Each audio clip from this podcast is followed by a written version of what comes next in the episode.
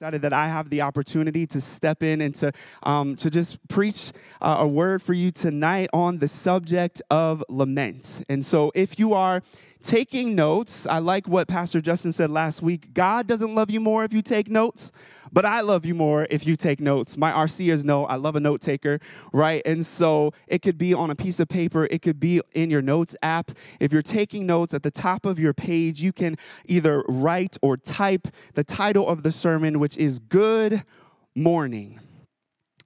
And if you are listening to this while you're driving, or maybe you're listening to uh, this podcast and you can't see uh, my title page on the screen, it's important for you to know that that word morning is spelled M O U R N I N G.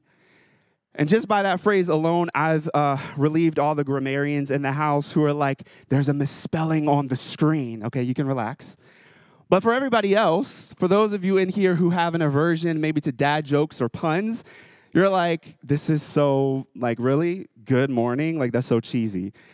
And so I just wanna, I wanna let everybody know, just let you have a sigh of relief that this good morning, okay, yes, it is a, a word of a play on words, right? But also there's a, a, a, method to the madness. The reason why I chose this title, Good Morning, is because I wanted you all to see these two words together. That word morning and the word good. In our culture and in our society, we have this aversion to mourning. We have an aversion to suffering. We have an aversion to pain. And we like to think that there is nothing good. There can be nothing good that comes out of mourning. But I want to tell you tonight that mourning is biblical and biblical mourning is good.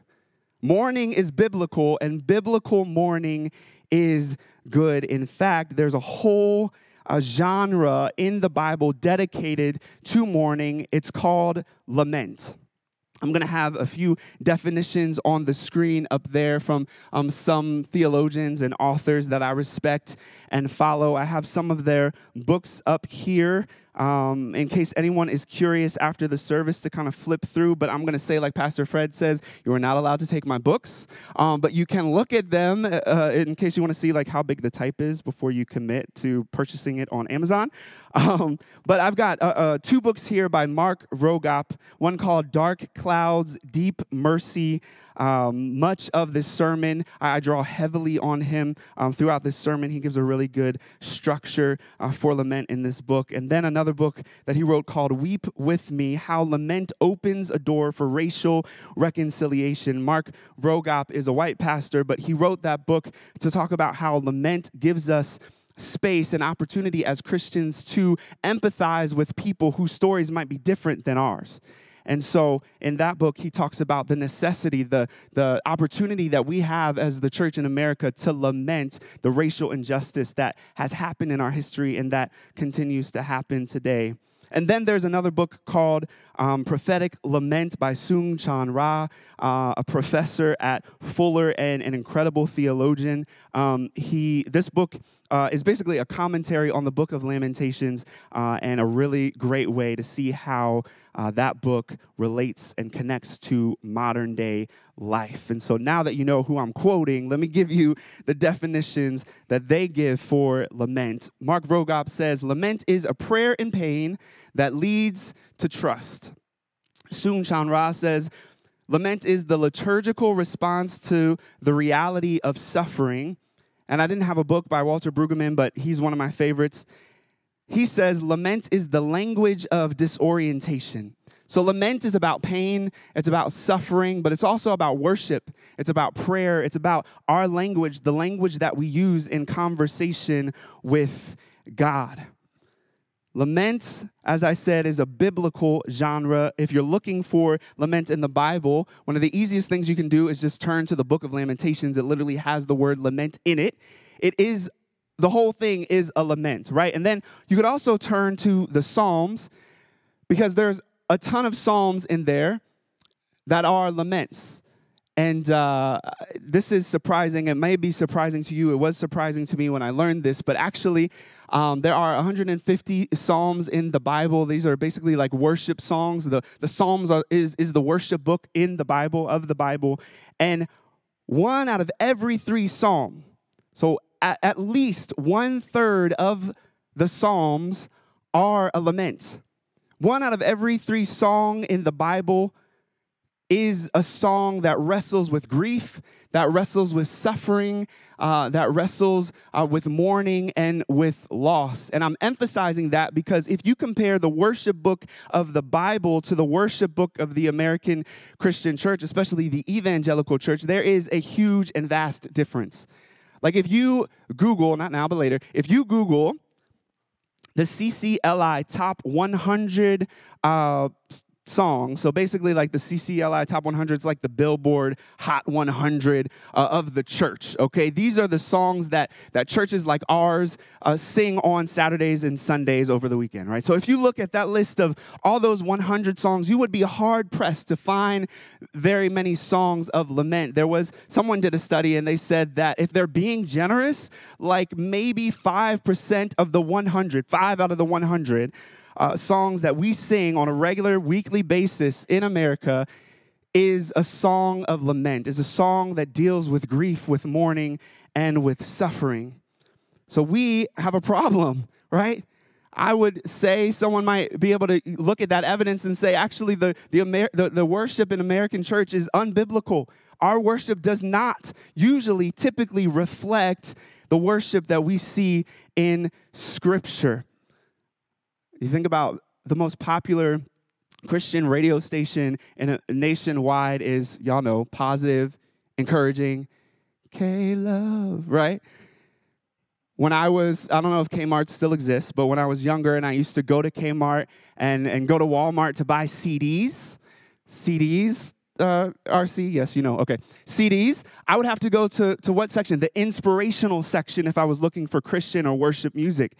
And so there's this message that we keep getting inundated with in America that says that Christianity has to be positive, has to be encouraging, has to be inspirational, and there's not much space, maybe 5% space for our grief, for our mourning, for our loss. The problem is we are hu- real life human beings. and I don't know about you, but I experience loss more than, and grief and suffering more than 5% of the time, right? I know probably many of you have seen and heard uh, of the statistics about the decline of the Western church and, and, and all this talk about a post Christian uh, America. And uh, it is true, right? There is a decline uh, uh, of the church. There's a, a church decline in the West. It is, by the way, growing in the global South. So that's good news. But there is a decline in the West. And I wonder if that decline of churchgoers in America and across the West has to do with the fact that we aren't giving people space to mourn. We're not giving spe- people space to grieve and to suffer. And I think if we don't give space for people to mourn, to suffer, to grieve, they will leave the church to find a place where they can. And so tonight, what I'm presenting is what the Bible presents. So I didn't make this up, okay? I'm saying all of this, spending all this time to talk about how lament is in the Bible so that you can do your own research and see that lament is like a real thing that is in Scripture. And also, lament is something that we can hold on to. One, one uh, professor, theologian that I was reading uh, calls it a, a, a, technology. It's a language that we can use to help us in our process of grieving and suffering. So I gave some definitions of lament. I want to give one final one that's going to be kind of like our guidepost as we continue and go through the sermon tonight. Um, I, I kind of piecemealed some words that I got from uh, Mark Vroegop's book, um, Deep Clouds, but the definition is this lament is a pathway to praise, not a cul de sac of sorrow, which avoids the ditch of denial and the ditch of despair. Lament is a pathway to praise.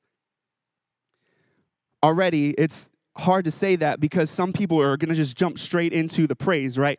But it's important to know that it's a pathway. There is some lamenting, some grieving you have to do before you get to the praise. We can't replace lament with praise, it's a pathway to get there.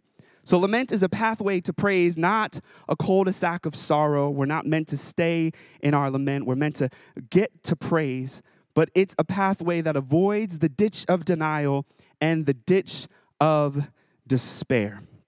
I want to talk, uh, before we talk about lament and what it looks like and how we can apl- apply it in our lives, I want to talk about these two ditches of denial and despair. The first one is the ditch of denial. I think a lot of times, in order to avoid that cul de sac of sorrow, in order to avoid our discomfort with sadness, with suffering, uh, we tend uh, to emphasize the verses in Scripture that talk about rejoicing, right? Some of you are, are already thinking about these. James 1 2 that says, Consider it pure joy, my brothers and sisters, whenever you face trials of any kind. Or 1 Thessalonians 5 16 that says, Rejoice always, pray continually, give thanks in all circumstances, for this is God's will for you in Christ Jesus. These verses are in the Bible. These verses are good for us to hold on to, thank God, right? They reflect God's intention for us to arrive at joy, but not by avoiding the necessary path of lament.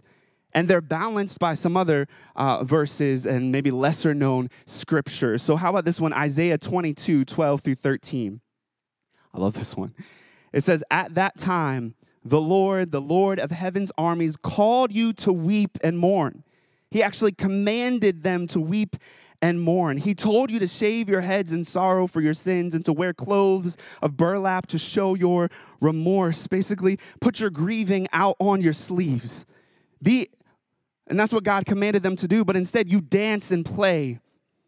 You slaughter cattle and kill sheep. You feast on meat and drink wine. You say, "Let's feast and drink for tomorrow we die." Can anybody relate to that? Maybe you have uh, uh, experiences of suffering, of loss, of grief, and your inclination is to do what they did all the way back in Isaiah's day. And rather than really pressing into that grief, you go out and party. You go out and eat and drink. That is an indication that you might be sitting in the ditch of denial. Lamentations 2 18 through 19 says, Let your tears flow like a river day and night. Give yourselves no rest. Give your eyes no relief. Rise during the night and cry out. Pour out your hearts like water to the Lord. I love Pastor Justin. Last week, I think it was, uh, made mention, or a few weeks ago, when he preached on effective conversion, which is a great companion sermon to this one. If you want to go back and listen to that one about right? How all of us as Christians, we have a responsibility for our emotions and our emotions. And um, I, don't, I, don't, know if it was this verse or another one like it uh, that he was referring to about this idea of pouring out our hearts like water to God. And what he says is if you don't pour it out, it'll leak. If you don't pour your grief out, your sorrow out at the feet of Jesus, it's gonna leak. And I can tell you from experience, not only does your grief and sorrow leak, it can explode. Personally, I just gonna be vulnerable with you so that people can understand and maybe can relate um, who, who might be sitting or standing in this ditch of denial tonight. A couple years ago, I had a rude awakening to the fact that I was standing in a ditch of denial about my suffering, about my grief, about my disappointment, about my frustration and my anger. It was a couple Thanksgivings ago. I was getting ready for, for my family to come for Thanksgiving, and my wife was cooking dinner, and, and I was, you know, cleaning the house, and we had a normal fight that couples have. How many couples, married couples in the room, you know how common it is, right, to, to get into a fight on holidays or vacations, right? And so we were having a normal fight about really dumb little things like plates and, and cutlery and things like that. And for whatever reason, I know the reason, it was because I was had been denying, I had been stuffing down my suffering, my anger, my all that. And so I was pushing it down so much that I couldn't con- take any more disappointment. I couldn't con- uh, contain any more frustration or sadness. And I just exploded. And then I started to, to punch a wall so hard that I broke my hand. And for months, I walked around with this humiliating reminder of my temper, of my anger, of the fact that I was in a pit of denial, that I was not processing. It was a surprise to me. Typically, I'm not like a person who's typically quick to anger. And I, I had to stop and say, What is going on? There's something wrong inside of me. There's something happening. And so, of course, I had to apologize to my wife. I had to apologize to my kids. And I did what I would tell any of you to do. I went to go see a counselor who helped me to identify, okay, what are my emotions or and, and why am I feeling the way that I'm feeling? But I share all that with you tonight so that you can see, so that you don't have to experience it. You can see what happens when you don't pour out your grief like water at the feet of God. Not only can it leak, but it can explode. You can walk around with a cast on your hand as a reminder of how desperate you are to be honest with someone, and especially with God, about your grief.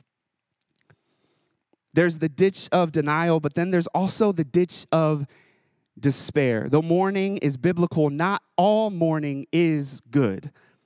There is such a thing as bad mourning, and that bad mourning takes us into a ditch of despair. You know, one of the first things that you probably learned when you got your driver's license and you started practicing on the road is that when you're driving and something obstructs the way, somebody swerves into the lane or a deer crosses, the last thing you want to do is slam on your ba- brakes and, and swerve in the other direction, right? In order to avoid one thing, you, if you do that, will roll over into another thing.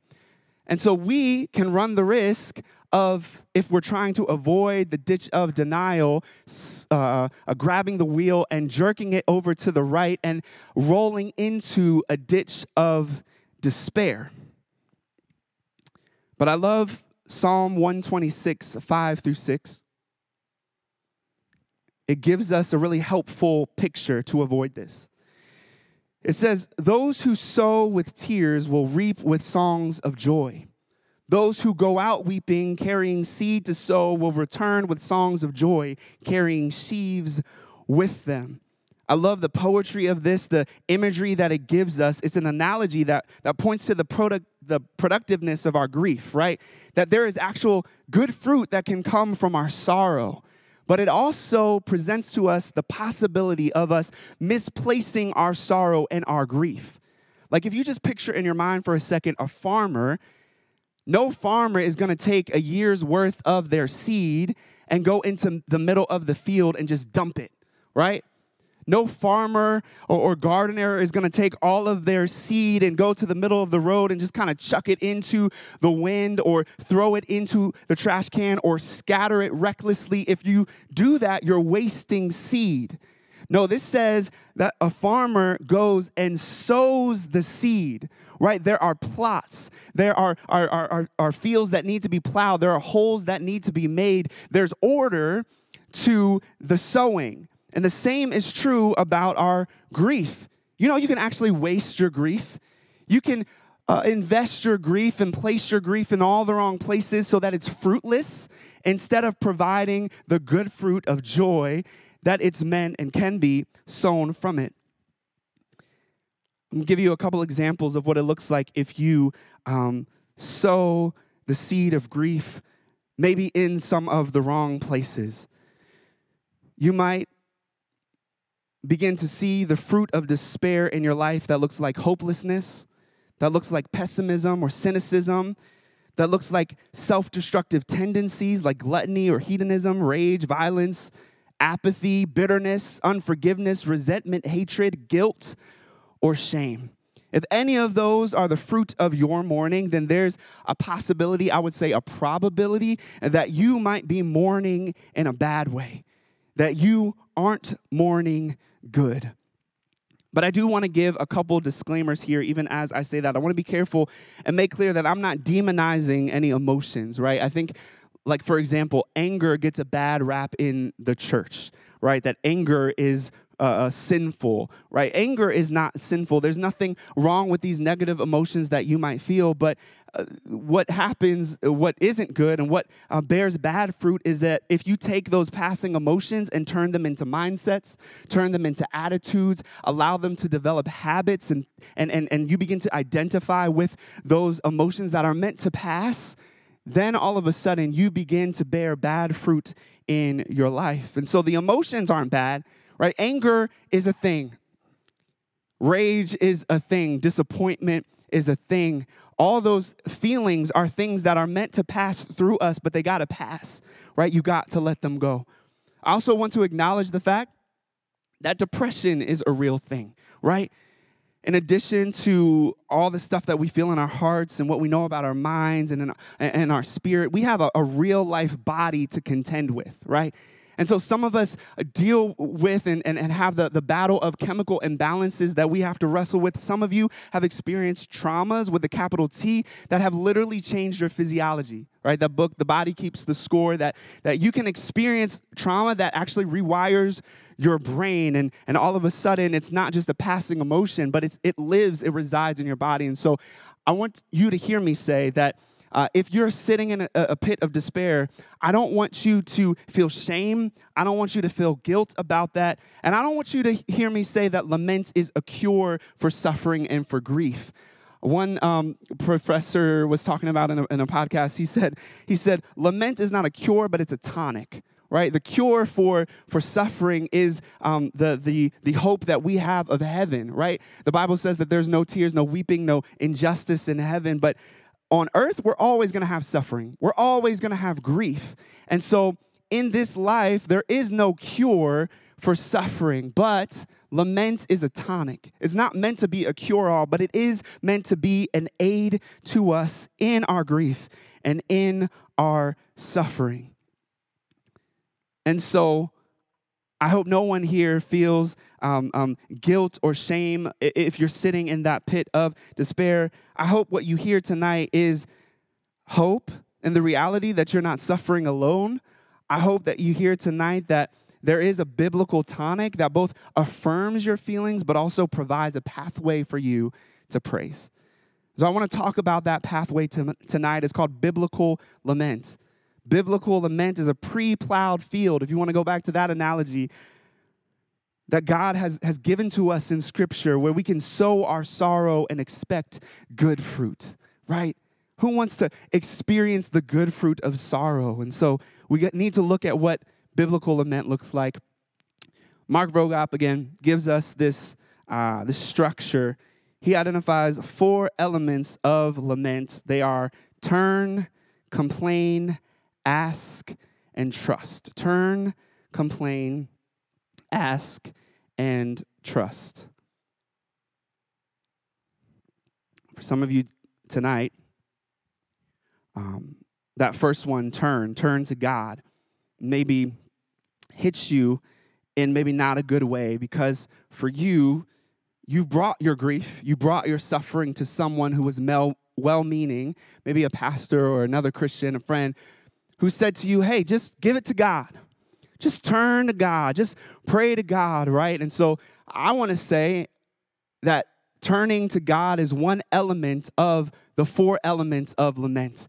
If someone is just telling you, hey, turn to God, give it to God, that's just one step in the right direction. And it is a step in the right direction, but it's not the complete picture.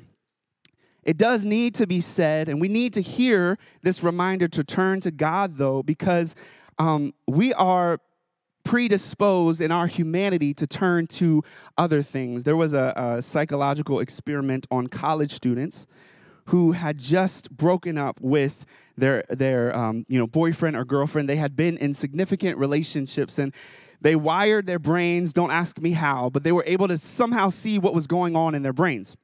And so they did this study with them where they had them sit down, they had them look at the picture, a picture of their ex, and what they realized is that the same parts of their brain in their grieving as they were, you know, looking at cute Susie or Billy, I miss you, Billy, right? As they were looking at these their exes, these parts of their brain started to light up, the same parts that light up in cocaine addicts who were in withdrawal.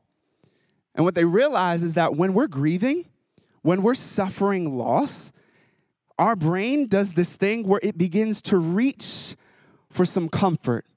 It's the reward centers of our brain begin to light up and it says, okay, I need a little boost. I need a little something. And so uh, that's crazy to think, right? That that that maybe uh, your brain looks like uh, it just reminds me of that commercial. This is your brain, right? That your brain on a, a, breakup looks like maybe a cocaine addict's brain, but maybe it's not a far reach when you think about the things that we kind of reach for. The, the addictive things that we reach for when we're suffering and when we're grieving. I, I love this GIF up here that I posted. Can you go to that, that picture? That's next. Yes That is my favorite gifts to use. I just learned today, my RCers told me that if you're using gifts, you're old. Um, so that's just free. If you're over 25 and you're still using gifts, um, apparently just don't use that them with like young people. As for me in my house, I'm still gonna use gifts because I think they're funny. Um, but yeah, this is one of my favorite like go-tos. Emma Stone bawling over a carton of ice cream. And this is like the classic scene. Like this is what we expect when we start watching a romantic comedy. Somebody somebody who's just experienced a bad breakup just shoveling ice cream in their their their their mouths. But when we realize the science, now we understand why. Right? Because when we're experiencing loss, all of a sudden we're reaching for something that will give us that hit of dopamine. And so it's no wonder to me that during and after the pandemic, alcoholism has risen. It's no wonder to me that during and after the pandemic, opioid use has risen. It's no wonder to me that during and after the pandemic, social, social media usage has risen, right? We can be addicted to a lot of things, not the heavy drugs. There's lots of things that we reach for. And so it's important for us to hear this first step in lament that if you're grieving, real talk, you have to be intentional about turning to God rather than turning to all the creature comforts that you might do. It's also important for us to know this because it's a good reminder that lament is not just about complaining or griping, but lament is prayer. It's a conversation that we have with God. And so we can turn to God, we must turn to God, but also we can complain. So imagine for a second someone, you're in a small group or a Bible study, maybe. maybe that, that you're leading and, and you've, you've asked someone to, to say a prayer and everyone's eyes are closed and heads are bowed and this person begins the prayer with long enough god. You've ignored me long enough. I've looked at the back of your head long enough. Or maybe they say get up god are you going to sleep all day? Wake up. Don't you care what happens to us? If you love us so much, help us. I think people's would begin to like open their eyes and look around the room like, is this dude okay? Right? What about this one? No one is here to comfort me. Anyone who might encourage me is far away. You might recognize this one. My God, my God, why have you forsaken me? You probably figured out at this point that all of these prayers that I just prayed are actually biblical. These are actual psalms of lament. Most of those prayers would make us feel uncomfortable if we heard anyone pray them in real life. We might be ready to kick that person out the room, but the fact is, they're actually praying scripture. They're entering into the complaint portion of lament. And the beauty of, of this, maybe no matter how comfortable this language might make you feel, the beauty of it is that it's good to know that God gives us permission to enter into grief in these ways. That God actually gives us permission to, to, to reveal and to show our doubt, to, to wrestle with, with our anger, to wrestle with our hatred and disappointment, even with Him, that we're able and we have permission to voice those things. But here's the thing just like turning to God is incomplete without the other elements of lament, the same is true about complaint. If all you're doing is complaining to God or even about God, then you haven't fully stepped into lament just yet. You need all the elements. But when we do enter into this realm of complaint, we're holding a tension between what we know to be true about God and what feels true in the moment, right? You might know that God is good. You might know that God loves you. You might know that God is near you, but what you feel in the moment might be, I don't feel like God is good. I don't feel that God is near me. I don't feel that God is for me. And so, complaint is a, a part of our prayer that allows us to hold those things in tension. God gives us space to express our feelings, and then this is the reason why the other elements are important. He invites us to move forward in the process. That's the thing about music is that music moves. All of these laments that we've been talking about tonight, these prayers of lament, these complaints even that I read to you just a second ago, all of that, the psalms are songs.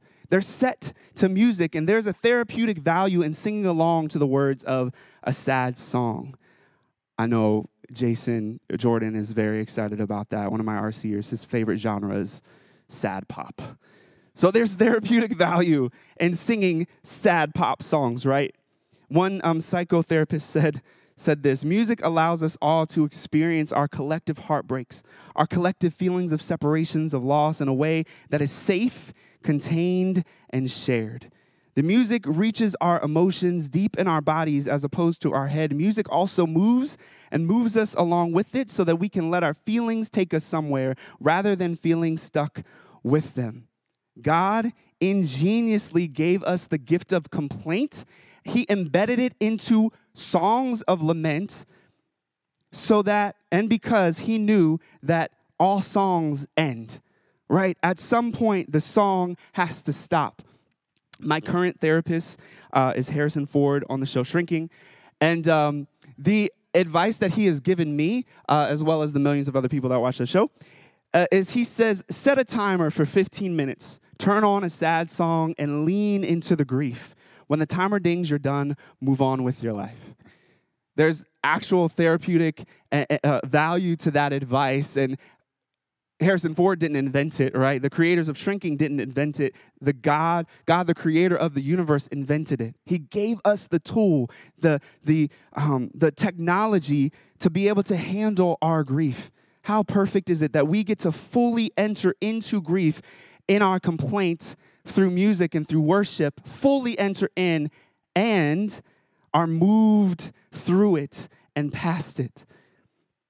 I've um I've created a uh, song list on playlist, uh, song list on playlist, a playlist on Spotify um, of songs of lament. Earlier, I said that right, songs of lament are really hard to find from Christian artists, and so I made this not for you. To be honest, I made it for me, but you're welcome. You can have it uh, if you've got your phone, or if you're watching online, you can pull your phone out and actually use the QR code. Don't start listening to it now, um, but you can actually click that link and then um, you'll have it. And then if you're, you're listening to the podcast, I'll put a link up here, attach it to, um, to my notes so that you can access it later. But these are songs of lament that I have found personally um, that have helped me. Uh, vocalize and find words for the complaints that I have toward God. Maybe you're somebody who sits in the pit, uh, the ditch of denial, and you need some language. You need some music to help you move and press in to your grief. These are some songs that might help you do that. I've got some on the screen represented by those images. The first one, actually, Pastor Justin referenced a few weeks ago, thanks to Madeline Harris. Uh, I Don't Have to Pretend by Victory the song God and Prozac I Love by Chris Renzema, which grapples with uh, uh, his depression and chemical imbalance. He says, I believe in a gospel and a God who is good, but these chemicals don't always work like they should. Hung up on this heartache and the distance between the way that I'm feeling and what I believe. Come on. A real complaint about what's going on inside of his head and inside of his body. There's the song The Dark Night of the Soul by Levi the poet that grapples with death and brings some some real uh, hard language to that. And then uh, the song "What Do You Know About Grace" by uh, King's Kaleidoscope and Propaganda, which really is a song of imprecation and protest. The refrain at the end of the song is "Burn it all down, burn Babylon down." So it's a song about injustice. And so I'm giving these as gifts to you. You can use these songs, but also you can always open up your Bible and rifle through the Psalms and find your chances are pretty good, one in every three. Find a song, a psalm that will give voice, vocalize, give words to the complaint that might be in you, right? So we have to complain and we also have to ask boldly. We complain, we, we turn to God, we complain, and we ask boldly. I talk about this passage of scripture a lot in Exodus chapter 2, the very end, just before um, we get into Exodus chapter 3, the story of Moses and the burning bush. Everyone knows Exodus chapter 3 and that story where God calls Moses to be the one to lead the Israelites out of slavery through a burning bush, which is amazing, right? And then you hear the story. We know the story of the 10 plagues and how God does all those uh, crazy, miraculous things and shows all those signs. We know the story of the splitting of the Red Sea. But can I just suggest that none of those exploits of God would be possible without what happens first at the end of Exodus 2? It says, Years passed and the king of Egypt died, but the Israelites continued to groan under their burden of slavery. They cried out for help, and their cries rose up to God, and God heard their groaning, and he remembered his covenant promise to Abraham, Isaac, and Jacob. He looked down on the people of Israel and knew it was time to act. That passage of scripture actually shows us that the heart of God is moved to action by our cries for help, right? Because they cried because they cried out to God, he turned around and did all those exploits that we love to talk about in the book of Exodus. Soong-Chan Rah says it this way The hope of lament is that God would respond to human suffering. Walter Brueggemann says the power of lament is the ability to summon God's help. He goes on to say that Psalms of lament are prayers that seek to mobilize God on the assumption that if you don't summon God, nothing will happen. And we see that the reality of that play out not only in the Old Testament, but in the New Testament. If you look at the Gospels and you follow Jesus, you see that the people who are crying out to, to Jesus, think about the woman who, who, who uh, had the issue of blood and reached for the hem of Jesus and was healed. Think about Jairus who traveled a distance to find Jesus and drug him all the way home to his, his daughter who was sick and dying at home. Think about blind Bartimaeus who cried out, Son of David, have pity on me. And it says, I love that story. It says that Jesus literally stops in his tracks and heals him. I wonder how many miracles we would see as the church in America. How many miracles we could see for ourselves, how many miracles we could see in our community and in our world if we were willing to cry out for help, if we were willing to lament. A lot of us don't want to be like blind Bartimaeus. We don't want to say, Have pity on me because we don't like a pity party. We don't want to be a Debbie Downer. A lot of us don't want to be that person because other Christians point to those people and say, That's a person with little faith. The other aspect of that blind Bartimaeus story that I love is not only did Jesus stop in his tracks and heal blind Bartimaeus because of his cry for help, you know what else he does? He turns to him and he says, Your faith huh, your faith has made you well. Actually, it's those of us who cry out in our suffering, it's those of us who cry out in our grief and in our despair who prove our faith in God. It's not just the ones, right, who rejoice always. It's those of us who are willing to admit something is not right. And I need God to do something. Lament is a pathway to praise, not only because it helps us to navigate our emotions, um, uh, our, our emotions, but also because it provides us an opportunity to petition God and for Him to answer. Lament is a pathway to praise because when we uh, lift up our complaints to God, we give Him opportunity to do the miraculous, and then we praise Him because of what He's done, right? When we bypass petition, we reveal our lack of trust either in God's power or His willingness to save us. And so, lament is a tool God's given us to express our emotions and to connect to his power and to his steadfast love. I want to close with this. The last movement, the last element of lament is trust. And uh, we can have the, the worship band come up. Uh, in the Psalms of lament, trust usually looks like the pivot word, even so, or but, or yet, or and.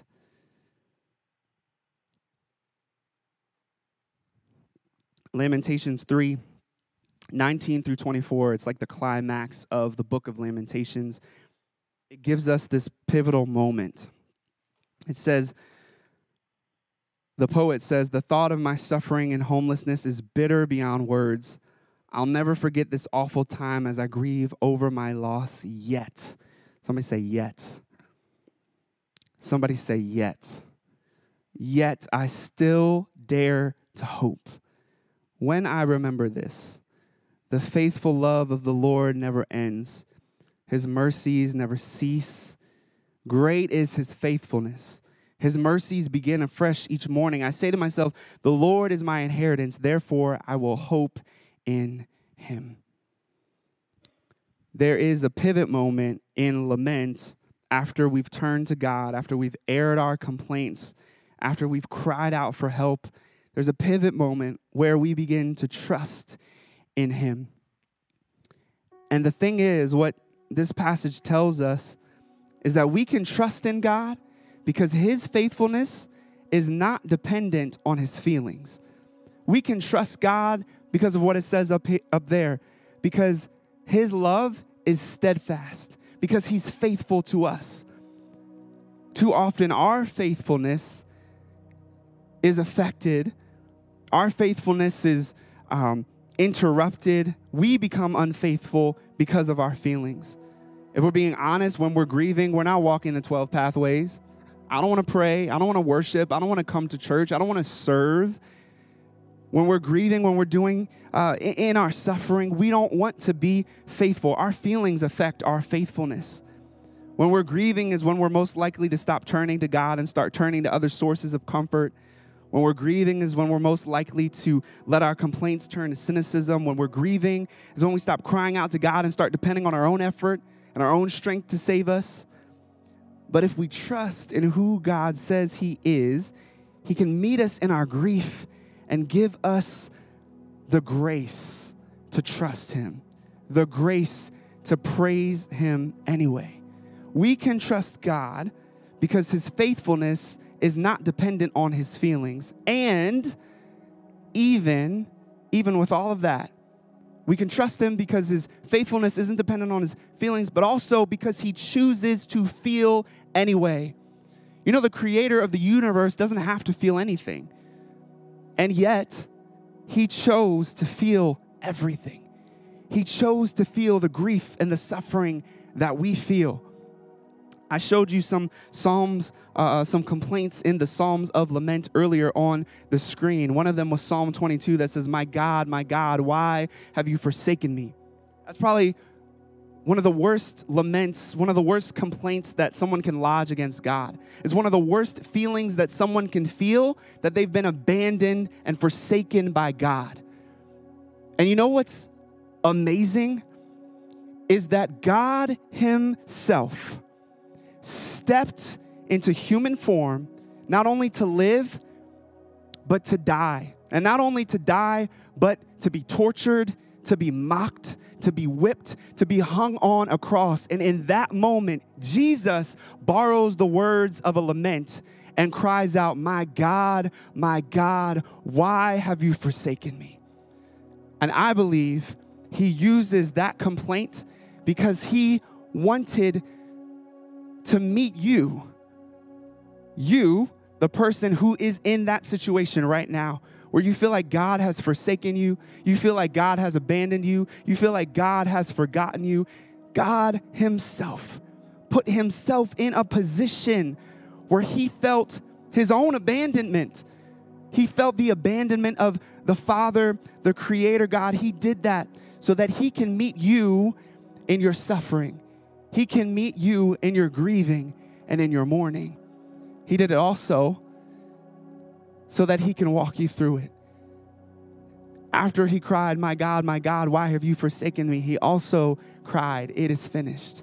He died, experienced hopelessness altogether, death, and then beat it, rose again so that he could walk us through that process, so that he can meet us at the starting point of absolute abandonment and bring us back to life. And so, this is how I want to end tonight. We have just a little bit of time. We're going to sing through a song of worship. And I just, I want to invite you, everyone can stand where you are to your feet right now. And just as we worship this song, or as we sing the song and we worship God, I want to invite you that if you you're here tonight and you would say that you are standing in that ditch of denial. I want to invite you as we sing this song to pour out, to pour out your complaint to God. As we sing this song, I want to invite you to come down to this altar not necessarily to get prayer, but just as a, as a, a, sign to say, I'm no longer going to hide my suffering. I'm no longer going to hide my grieving. I'm going to be honest about the fact that I'm hurting, and I'm just going to see what happens. I'm going to pour out, pour out to God tonight. So if you're standing in the ditch of denial and you need an opportunity to pour out to God, this altar is open. And then I want to talk to you if you're standing in the ditch of despair. I want you to use this song as an opportunity for you to begin to ask. Maybe you're stuck in that complaint portion of the lament. I want you to have space here tonight to actually have the boldness to ask God for what you really need. So, God, as we go back into worship tonight, I pray that you would give each of us the boldness to be honest about who we are. And I thank you, God, that you've given us the tools. God, you've plowed the field already for us to sow our sorrow so that it bears good fruit. May we tonight step into the responsibility and the joy and the privilege that we have, the space that you've given to be for real with the creator of the universe, our Father, and to just say what's really on our heart. So, God, we press in tonight, yes, to, into our grief, but also we pivot and turn to you. We're intentional. We, we, we sing tonight, we lift our hands, we, we cry, we kneel, whatever we need to do. Oh God, to be honest and vulnerable in your presence. In Jesus' name.